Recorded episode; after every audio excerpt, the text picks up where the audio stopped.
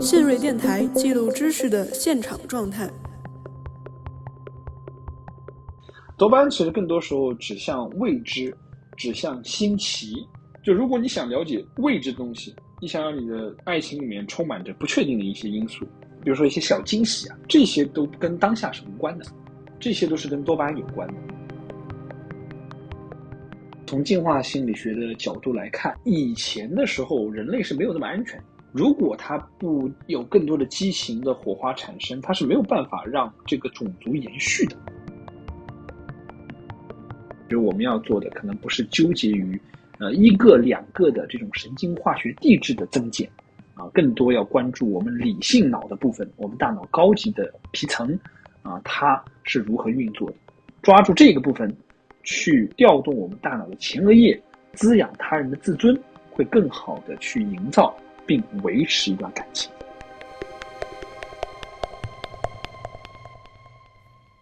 Hello，大家好，欢迎收听新锐电台的最新一期节目，我是周发发。情人节快要到了，我们今天呢也不能免俗的聊一聊爱情。爱情已经是一个被高度文化化了的概念，那我们今天就抛弃这些文艺作品的加成，抛弃那些自我理想化的部分，溯本求源，从物质和生理层面上重新理解爱情。爱的感觉究竟要依赖哪些化学物质产生？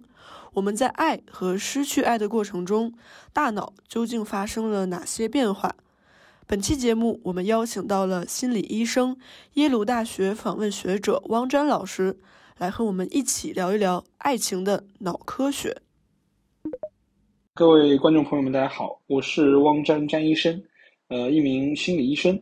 呃，之前呢，因为有一些留学的经历，研究了有关于咱们心理学以及大脑相关的一些知识，所以今天呢，非常荣幸能够到这边跟大家做一些专业的分享。嗯，我首先有一个特别私人的问题，就是想了解一下汪老师自己是为什么对呃，比如说情绪研究啊，人的大脑和情绪这方面的研究感兴趣的？您在这个求学和研究上的兴趣转换有没有一个过程？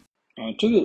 坦白说啊，这个一开始学心理学的时候，其实没有想那么多。当时因为考上医学院，然后就想着自己又怕血，胆子比较小，然后就选了心理学，可能没有那那么可怕。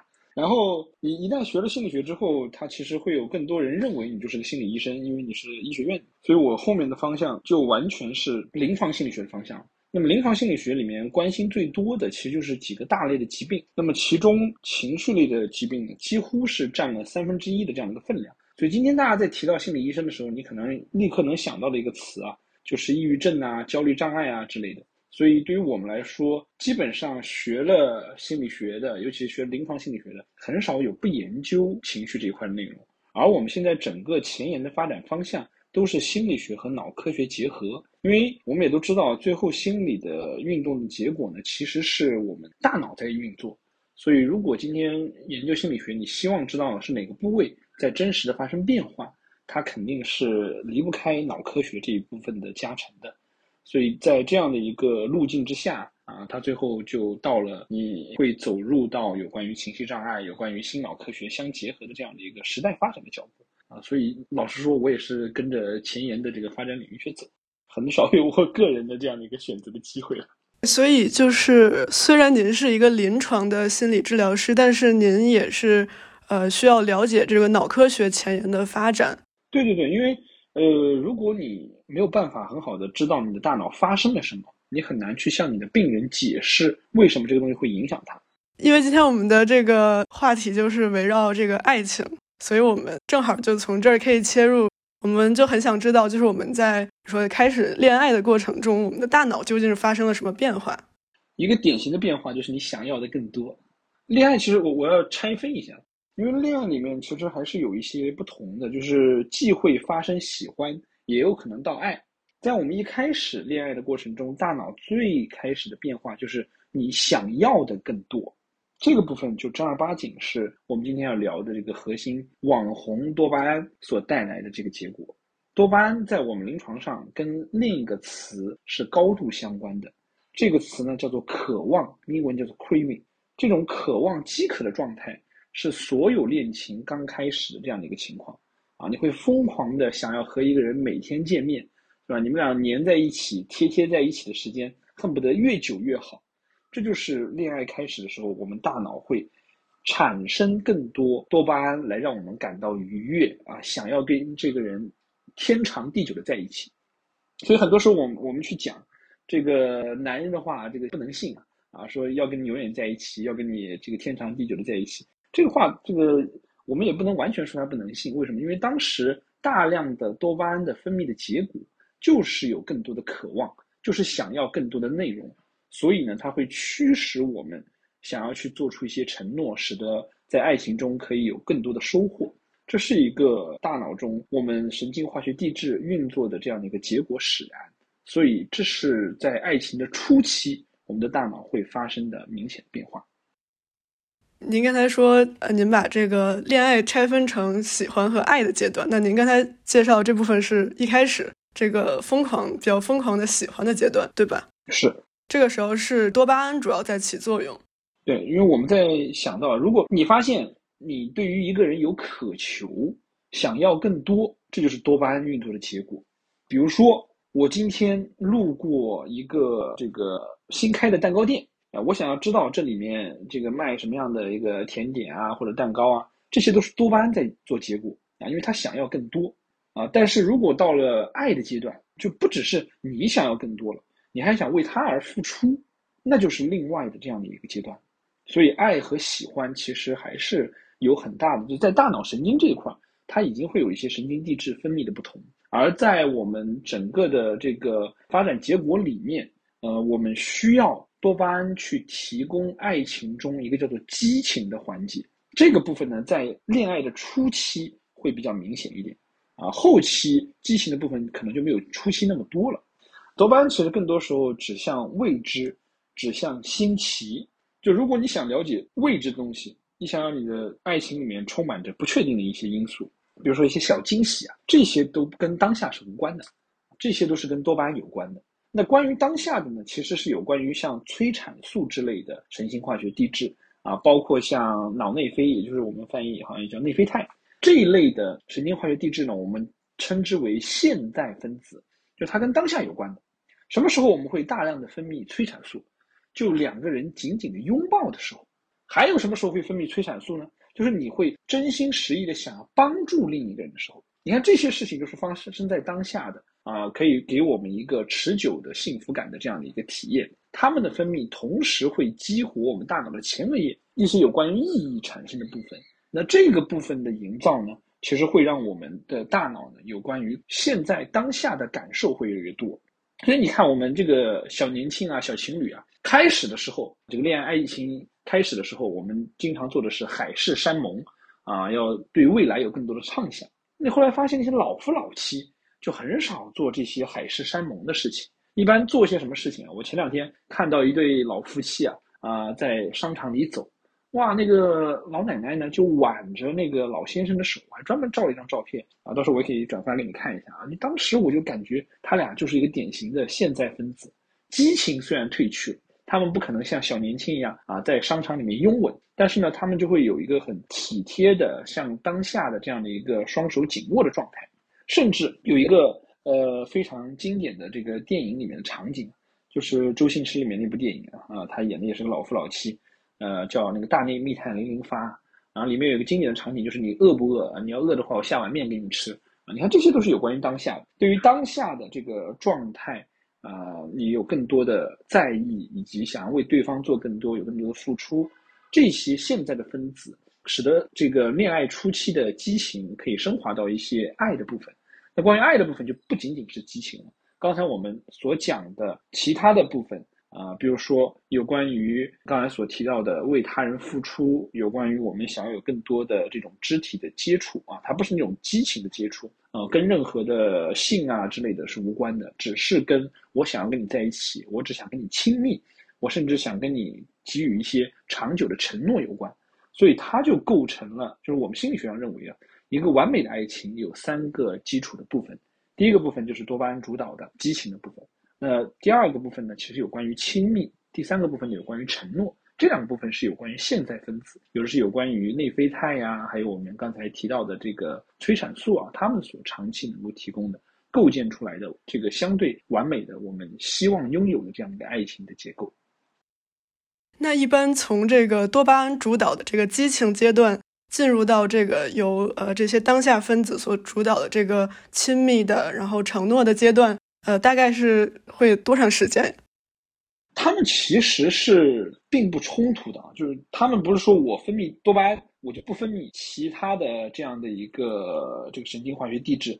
他们是同时在分泌的，相对来说，多巴胺没有办法一直盯着一个地方。就比如说，我今天啊跟你在一块儿，我跟你好，我跟你天下第一好。三个月之后，我跟你的这个天下第一好还成不成立，就要打个问号了。就所以，我我们看到这个多巴胺它的运作其实是有一个相对来说的周期的。就是如果你开始呃很迷恋一个人啊，在爱情里面我们开始迷恋一个人的状态的时候，它可能就是多巴胺的分泌。一般来说是三到六个月，如果没有什么其他的变故的话。没有那些我们所谓的爱情中的新鲜感出现的话，那么这样的一个多巴胺持续的时间大概是三到六个月，后面就会逐渐下降。也不是说它没有了，也会有啊，只是相对来说就没有三到六个月的时候那么浓了啊。所以为什么我们说这个夫妻之间需要营造一些新鲜感啊？经常你换个发型啊，或者是换一个装束出现呢，给人耳目一新的感觉，这是多巴胺所需要的。所以多巴胺总是会盯着新的东西，一旦刺激更多、新的东西更多的时候，它就容易被吸引过去啊。当然，我们也讲到这个下头的事情啊。如果你对一个人很上头啊，那就是迷恋的状态。这个时候大量的多巴胺在分泌啊。一旦一般来说，就三到六个月之后，这个人都不理你啊，那你下头就会很快啊。所以这是多巴胺的这个运作的模式。但是其他的像催产素啊，你仍然对这个人有好感，你们接触就会有催产素的分泌啊。包括我们刚才讲的这个内啡肽的这个过程。听到一个人的声音给你带来的极大的安慰，让你有安全感，那这一部分呢，其实都是内啡肽在负责。所以，我们所说的这个爱情，或者是我们讲的恋爱的这样的一个变化，多巴胺在前期更多，后期呢会相对较少啊。然后它需要更多新鲜的刺激来补充。那对于其他的像亲密啊，像承诺，亲密就跟这个催产素更多，你就需要啊，这个夫妻之间呢需要更多长期的接触。那有关于承诺呢，就关于内啡肽更多，基于安全感更多啊。那么这个部分呢，就需要我们有更多的语言参与的部分，才能让一段爱情有个更长久的发展。那其实我有个问题，就是从这个进化的角度来看，为什么我们人，比如说为了维持这个繁衍，需要有一个我这么迷恋你的这个过程？我觉得，如果是想要保持一段稳定的关系呢，应该只需要后面这个亲密和承诺的部分，其实就可以成立了。那为什么就是我们进化出了这种，我还是会对你产生激情？这个激情有时候甚至有点会带来危险，会带来这个呃不可控的很多因素。我们为什么冒着这么大的风险，还进化出了这种激情的爱的能力呢？啊，你这个问题问得好啊，因为从进化心理学的角度来看。这种你要知道，以前的时候人类是没有那么安全的。如果它不有更多的激情的火花产生，它是没有办法让这个种族延续的。但是到今天，很多时候更加安全了。所以在安全的情况下，我们就要规范这样的一个激情的行为。所以出现了一些道德啊，包括一些法律啊，包括婚姻制度的本身的存在，它都是一个演化的过程。它都是因为在之前的这样的一个呃进化环境里面越来越趋于安全。所以它需要去约束人类多巴胺的这样的一个影响。嗯嗯，这个解释很有意思，就是就是因为我们比如说激情的同时，我们也会更愿意去冒冒险，就是可能在过去我们需要有这么一个冒险的激情。是啊，现在安全很多了，我们就不需要那么多探索。但是现在带来的问题也很大，现在带来的问题在于哪里？就你知道，咱们现在都在玩抖音啊，然后也你看也有很多朋友听播客。还有很多信息获取的渠道，那这些信息获取的渠道会给我们带来很多丰富的激活多巴胺的事情啊！你看我这个播客有好多东西等着我来听啊，微博过一会儿就来一个热点，那刷这个抖音我都不知道下一个要出来什么样的俊男靓女，所以你看这一切都是在大量刺激多巴胺的分泌，所以相对于之前来说，你看。可能几十年前，我这个人认识的最远的人就是我隔壁村的这个张三李四啊，所以他相对来说，这种刺激的感觉不会太强烈。但现在这个信息爆炸的时代，可以给我们带来的新鲜感更多了，那多巴胺呢就会想要更多。所以你看，很多人这个刷这个手机、刷抖音啊，一刷能刷几个小时，因为它永远会生产新的刺激，它给爱情带来的挑战是越来越大。看到的都是俊男靓女啊，这个回头一看呢，自己家呢这个女朋友可能还没化妆啊，就会带来很多的麻烦出现。所以对于多巴胺本身呢，它是需要管理的啊，因为我们发展出很多制度，包括我们人类不断进化、不断学习，其实就是为了意识到能够对于我们大脑的，就包括我们的研究也发现，我们大脑的这个一些神经化学递质的分泌虽然是通过本能的，但是这些本能并非不可以控制。包括我们今天生产出来的道德，就是我们人类规定的道德法律也好，它其实都是一个进化的结果。啊，我们不应该是本能的奴隶，更不可能是某一两种这种神经递质的奴隶。我们更多的时候其实可以选择去控制它们，而不是被它反过来驾驭。嗯，您说到这个控制呃管理我们的这个多巴胺，然后我就想到说，哎，我们爱情算不算是一种，也算是一种成瘾行为？它跟我们比如说，因为我们《贪婪的多巴胺》这本书的结构很有意思，它的第一章是爱情，然后它第二章就是毒品。他就把这两个东西并举，因为您您可能研究这个成瘾行为啊，可能有一些研究的积累。那您觉得这个我们比如说我们在疯狂迷恋一个人的时候，是不是也是一种成瘾行为呢？对，你看刚才我们提到了那个渴求这个概念，在成瘾中必讲的一个概念就是渴求，而且坦白说，我在这一块做的研究还挺多的。呃，因为我国的这个就成瘾戒瘾的认知行为治疗是我挑头的。呃，我们发现这个毒品跟这个爱情是一样的，但是呢，毒品所激发的这种就是有关于多巴胺的大量的分泌啊，大概是爱情可以带来的成千上万倍，所以它更难戒断。但是毫无疑问，他们俩的整个大脑中发生的化学的这个过程是一样的，都是分泌了大量的多巴胺，导致我们会在这个渴求之间难以自拔。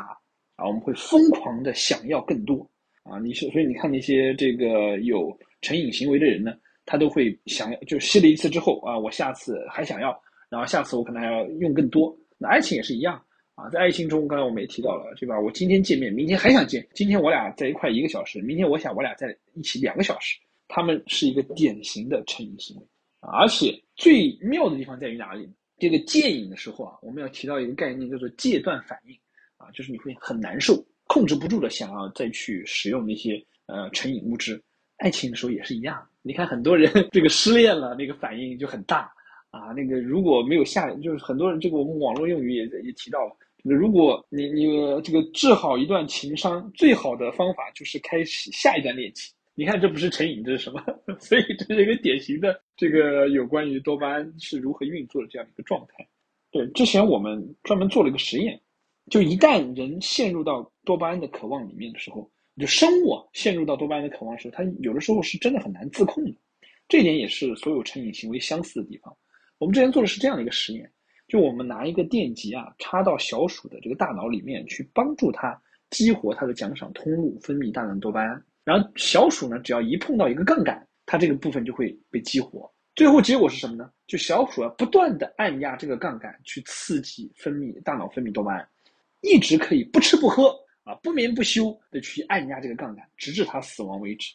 你看这个状态跟这个成瘾，就是药物的成瘾和这个恋爱的成瘾是不是一样？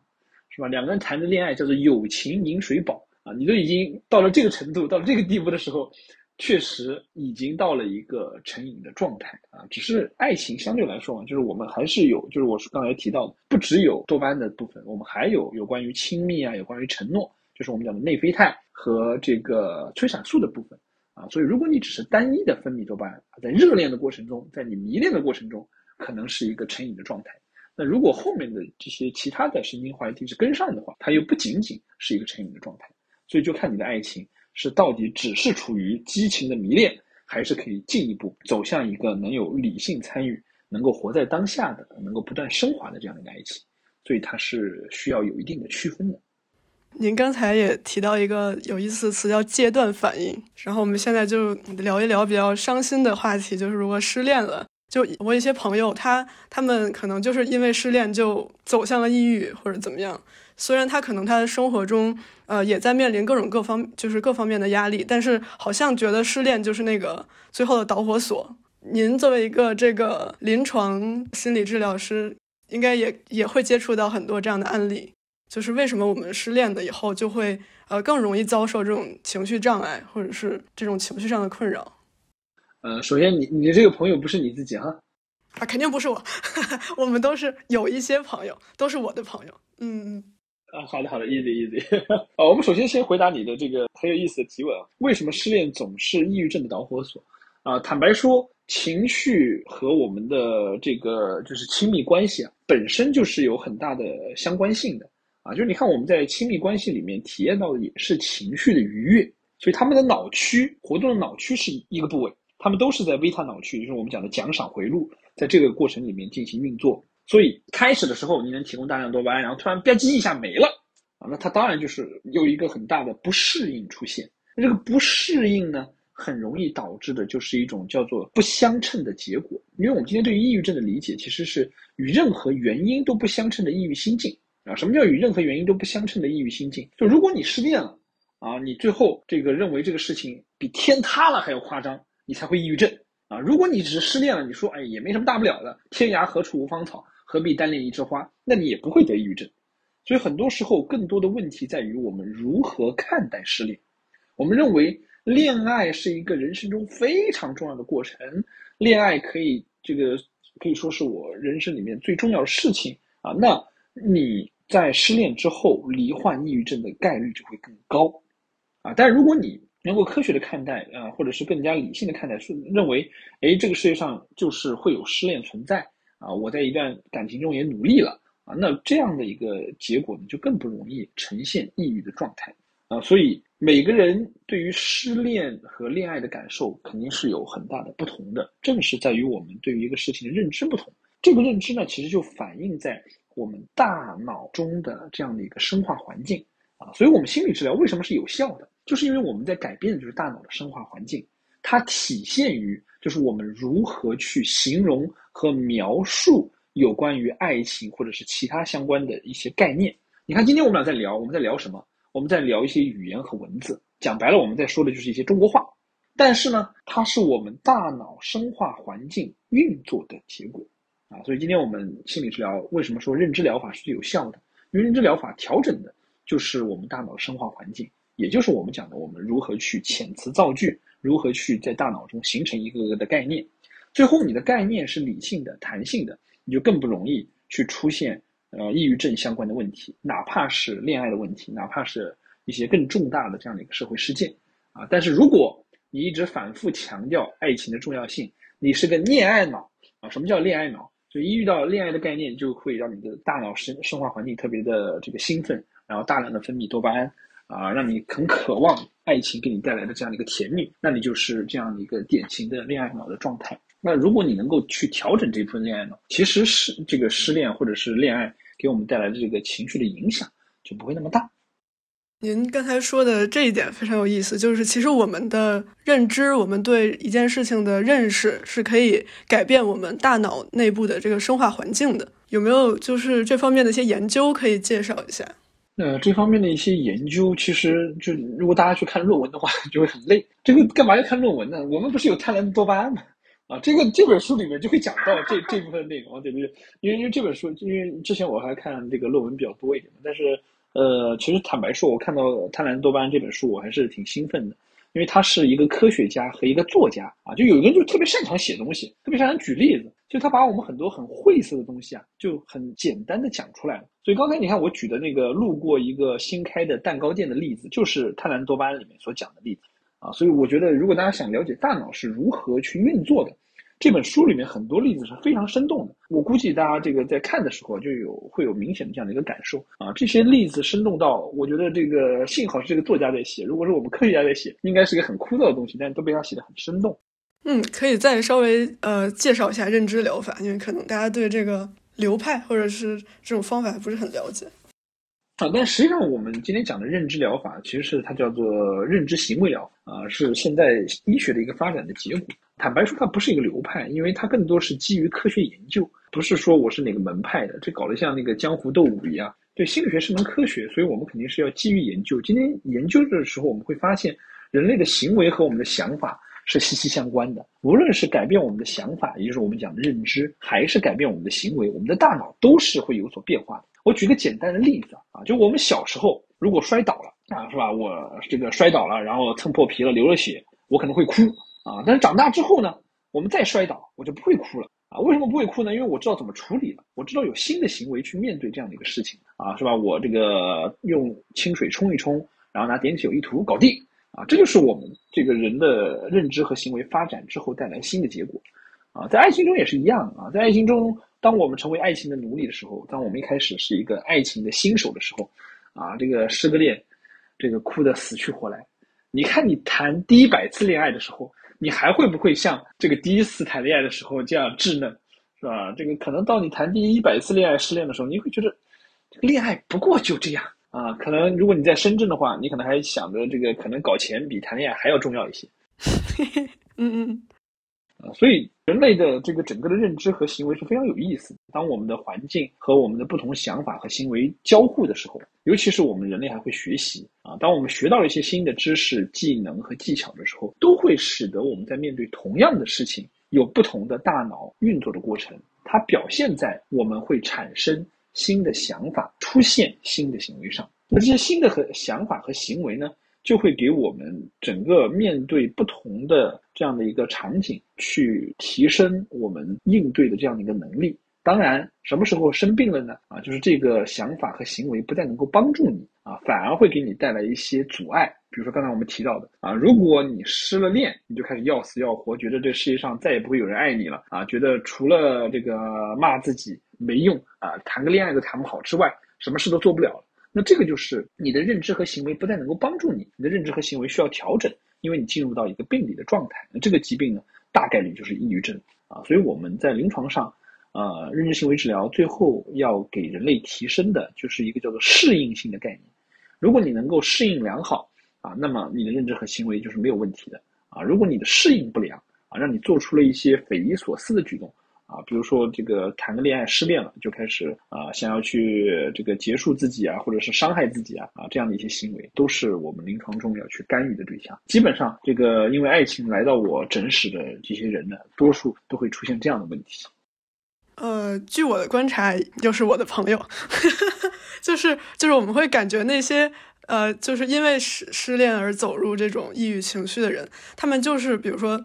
就他们在确实像您说，在想法上，就是我们说更爱钻牛角尖儿，就是他进入了这样一个思思维回路，他就出不来。比如说，他觉得啊，我跟他就是命中注定、天造地设的一对儿，那他就要爱我。但是这种，比如说你，我们试图想让他去调整他的认知啊，觉得就是啊，跟你般配的人还有很多，世界上的人也不止他一个。但是他认识这件事儿是会不会有困难？比如说他他还是会。当然当然，如就如果这么简单的话，就不需要心理医生了。对对对，所以就很想让您，呃，就是稍微给大家科普一下，心理医生在帮助这些人走出他们的认知误区的时候，都在做哪一方面的工作？这里首先涉及到一个我研究的重点的概念，就刚刚你提到这个钻牛角尖这个事情呢，其实在我们临床上面有一个专业的名词叫做冗思。这个冗思的冗怎么写呢？就是沉思的沉，把三点水去掉，它的英文呢叫做 rumination。就是反复的想，不停的想，就是钻牛角尖的核心。当我们意识到我们容易被冗思控制的时候，冗思会给我们带来心理的疾病。就是你最后会发现，想不停的想不能帮助你的时候，你就容易就是更好的去处理冗思了。但如果你意识不到，那么冗思将会支配你，把你推往抑郁症的深渊。我举个例子给大家去理解什么叫做冗思啊啊，就假设。现在我们啊路过一个水坑旁边，然后有一辆车呢路过我们的身边，溅了我们一身水。这个时候，如果你开始在原地破口大骂啊，去骂这个司机，骂这辆车啊，说这么多人你不见啊，你就偏偏溅我一身水，凭什么？为什么不见他们要见我啊？你溅了我一身水，我该怎么办啊？你怎么可能干出这么缺德的事情？怎么会有这样的人？你猜等一会儿会发生什么事情？一会儿就会再被溅一身水。哎，对，这就是冗思，看到没？这就是我们所说的爱钻牛角尖，它会阻碍你行动的能力。所以，疾病本身跟失恋是没有关系的。失恋或者是遇到人生的挫折，并不会让我们处于到抑郁症的状态。让我们进入抑郁的，其实是这些有关于凭什么为什么、怎么可能、怎么办等等这些冗思的状态，使得我们既做不了事情，还会陷入到思维的陷阱里面不能自拔。这才是最会带来心理疾病的地方。其他的部分并不会给我们带来什么，就是失恋本身呢，啊，会给我们带来痛苦，但是不会让我们啊那么难受。所以很多时候呢，我们要克制的是冗思的问题，而不是这个避免这个失恋啊，要求你一定要一辈子爱我啊，这不现实啊，这是一个很难去保障的状态。但之前我跟我的病人会分享一个特别有意思的案例啊，就是我们知道这世界上一定会有苦出现的，无论你们俩这个会不会恋爱，会不会走到最后。这中间一定会有苦出现，但是啊，这个苦呢，就像这世界上有咖啡一样，咖啡也是苦的，但咖啡不代表它是有害的。但是非常有意思的一点在于哪里呢？如果你当你尝到痛苦之后，你开始冗思，就相当于往咖啡里面去加苦瓜汁。我有一天真的去试了一下，原来只是个例子，我真的往咖啡里面加苦瓜汁，那个难喝，啊，超级难喝。这就是分手了之后开始钻牛角尖，开始冗思。但是呢，我们也知道，咖啡不只是可以加瓜汁这么奇怪的喝法啊，除非你有这个癖好，不然大部分人不会加苦瓜汁的。大部分人加的还是像这个牛奶啊之类的，或者是现在这个厚椰奶，跟叫什么呢？深椰深椰拿铁啊，是吧？然后还有什么冰博克奶？那这些东西呢，就会让咖啡更好入口啊。它同样的咖啡，咖啡本身是苦的，但是我们对应咖啡的状态不同。我们敢于在咖啡里面加入新的物质，无论是这个物质啊，可以是冰博克奶，也就是我们讲的行为，啊，也也不能讲叫行为，就冰博克奶可能是这个认知的内容，啊，我们去调整我们的认知。那另外的这个煮咖啡的方式，比如说我们是研磨的啊，就闻着很香，或者是冷萃的啊，这是新的行为，让这个咖啡变得不同，让它更好喝，或者是这个入口更顺滑一点。那你看你对待这个咖啡不同的模式，决定了。最后进入到你嘴里的这个咖啡，它的味道，所以我们要避免的是这种暗黑料理的冗思操作啊。对于那种加牛奶的，就调整这个新的认知的啊，或者是用冷萃或者是研磨的这种新的行为的，才是我们所追求的，能够帮助我们大脑更加灵活的面对失恋或者是其他的挫折问题的啊。这就是我们认知行为疗法所追求的心理治疗，能够帮助到大家这这个更好的拥有一个灵活认知。和灵活行为的这样一个方法啊，讲白了，其实就是要用新的方法啊，新的方法包括生产新的想法，包括去尝试新的行为，面对老的问题啊，无论是失恋的问题还是其他的问题，才会帮助我们的心理更加的健康，而不是停在原地等下一辆车溅我们一身水。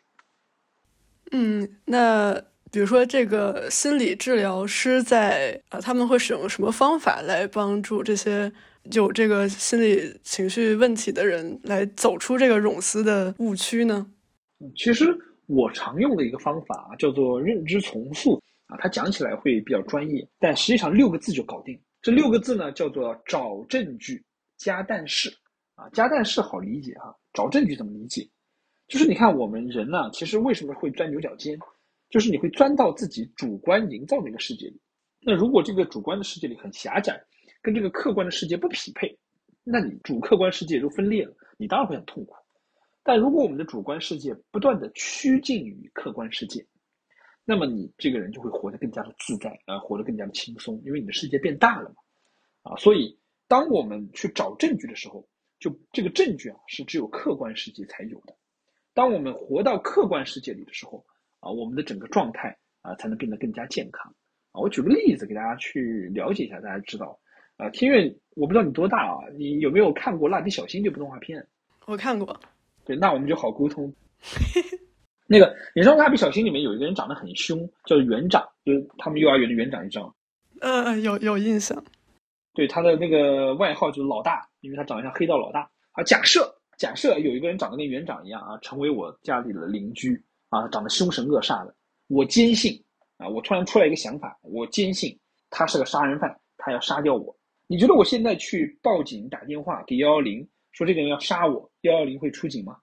当然不会，觉得你占用公共资源。啊，是啊，这个没有任何证据，你就突然说这个人要杀你，是吧？这个正正常的这个警察的可能也会出警，但是肯定不会抓他，对不对？对，不然的话，这个这个每天都有太多人要被抓，所以你看。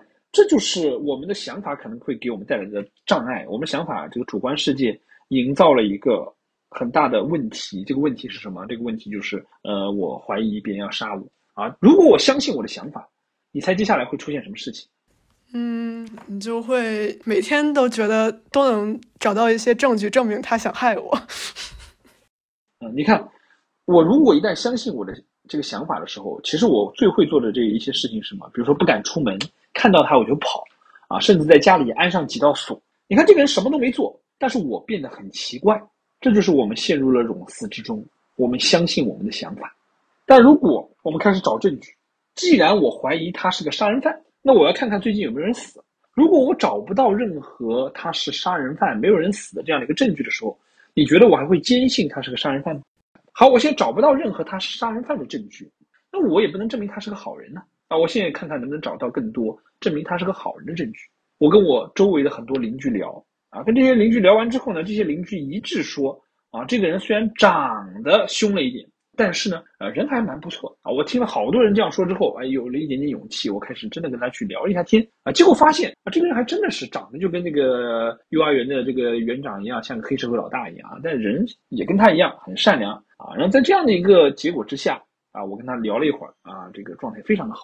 天佑，你看整个过程里面，这个人其实什么都没有做，但是我的态度发生了一百八十度的转变，就是因为我原来活在的是我自己营造的这个世界里。而不是客观的世界里。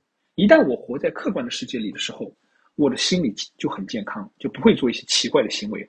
面对这些恋爱或者是失恋啊，无论是热恋还是失恋，我们很多人他会变得很奇怪啊。热恋中可能会不停的问啊，你爱不爱我啊？这个你是真的爱我吗？啊，你到底爱我哪里啊？这样的这样的一种追求安全感的这样的一个想法啊，被这些想法支配的时候啊，你会不胜其烦的想要去验证。嗯，这个爱情是不是你想要的爱情？那失恋了之后呢？啊，又会不停的想啊，是我哪里没做好啊，还是我哪里对不起他？巴拉巴拉巴拉一大堆，啊，这些错误的冗思啊，这些不看客观世界里允许存在各种各样情况的这样的一个思想啊，一定要某个人跟你绝配到天荒地久的这些错误的思想，一些歪曲了现实的这样的一个思想，才使得我们会被爱情的一些想法所绑架。啊，但如果一旦我们的思想能够看到真实世界里这样的一个五彩缤纷的状态，而非一种非黑即白的啊，要么两个人在一起，要么两个人就分开这样的一个绝对化的境地，那么我们对于爱情就会有更多灵活的信念产生，而不至于被于这种一定要爱一辈子啊，或者是一不爱就分手要闹得哭天喊地、要死要活的这种状态所绑架。我还是想要，因为在爱情这块我有一些研究，所以我还是想跟大家去分享一个我自己的研究的好不好？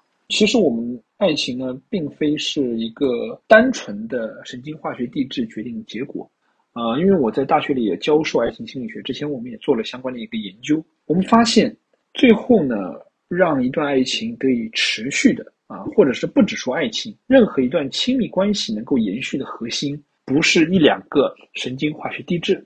而是有关于我们人类高级的大脑皮层运作运作的这样的一个结果。那这个高级的大脑皮层是如何的运作的呢？就是以我们如何滋养他人的自尊去表现。就如果我们动用大脑理性的部分，更好的能够在一段亲密关系里面滋养对方，尤其是滋养对方的自尊，让他感觉是一个更好的自己，让他感觉跟你在一起的时候打开了他的世界，那么这段感情。持续下就成从开始啊就进入一段感情到持续下去的概率就更高，但是如果越是不能去滋养一段感情的时候啊，越是不能滋养对方的时候，那么这段感情消失的概率就更高。这个部分是无关多巴胺，也无关其他任何的神经化学递质的，这是跟我们大脑这个理性运作的结果相关的啊。所以如果关于爱情，我真的要补充一点。啊，就是我们要做的，可能不是纠结于，呃，一个两个的这种神经化学递质的增减，啊，更多要关注我们理性脑的部分，我们大脑高级的皮层，啊，它是如何运作的，抓住这个部分，去调动我们大脑的前额叶，滋养他人的自尊，会更好的去营造并维持一段感情，啊，这个部分是我想补充的内容。好的。就是我们不要狭隘的只仅仅依靠这一两种化学物质去去理解或者定义爱情，我们应该调动更高级的脑的部分来去呃维护、理解、认识爱情，对吧？对对对，是这样。OK，总结满分。好的好的，辛苦了辛苦了，汪詹老师，今天看诊看到这么晚，还来给我们也上了一堂爱情课。成年人嘛，很难的，都要好好工作。哦，对，汪詹老师最近是不是自己也写了一本？关于这个睡眠的书啊，对对，我写了一本书，叫做《睡个好觉》啊。如果大家有这方面的困扰，这本书可能可以帮到你。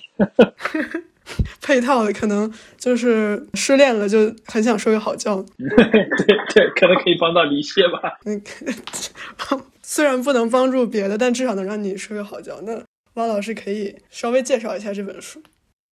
OK，呃，我我其实这本书它就是想要更多的去谈一些有关于睡眠的部分，尤其是如何用一些有效的，刚才我们讲的想的方式和这个行为的方式，帮我们能够在热恋或者是失恋的时候，也不至于连觉都睡不好啊。因为如果你觉都睡不好啊，你的大脑一定会不健康，不健康的大脑对于爱情的把控啊，会有更低的这样的一个控制能力。所以，如果你想有更好的爱情，或者是不被失失恋所困扰，那么睡个好觉，你值得拥有，好吗？记录知识的现场状态，这里是新锐电台，一档由新锐周报编辑团队策划制作的学者谈话类播客节目。您可以在苹果、小宇宙和荔枝播客 APP 上搜索“新锐电台”，订阅我们的节目。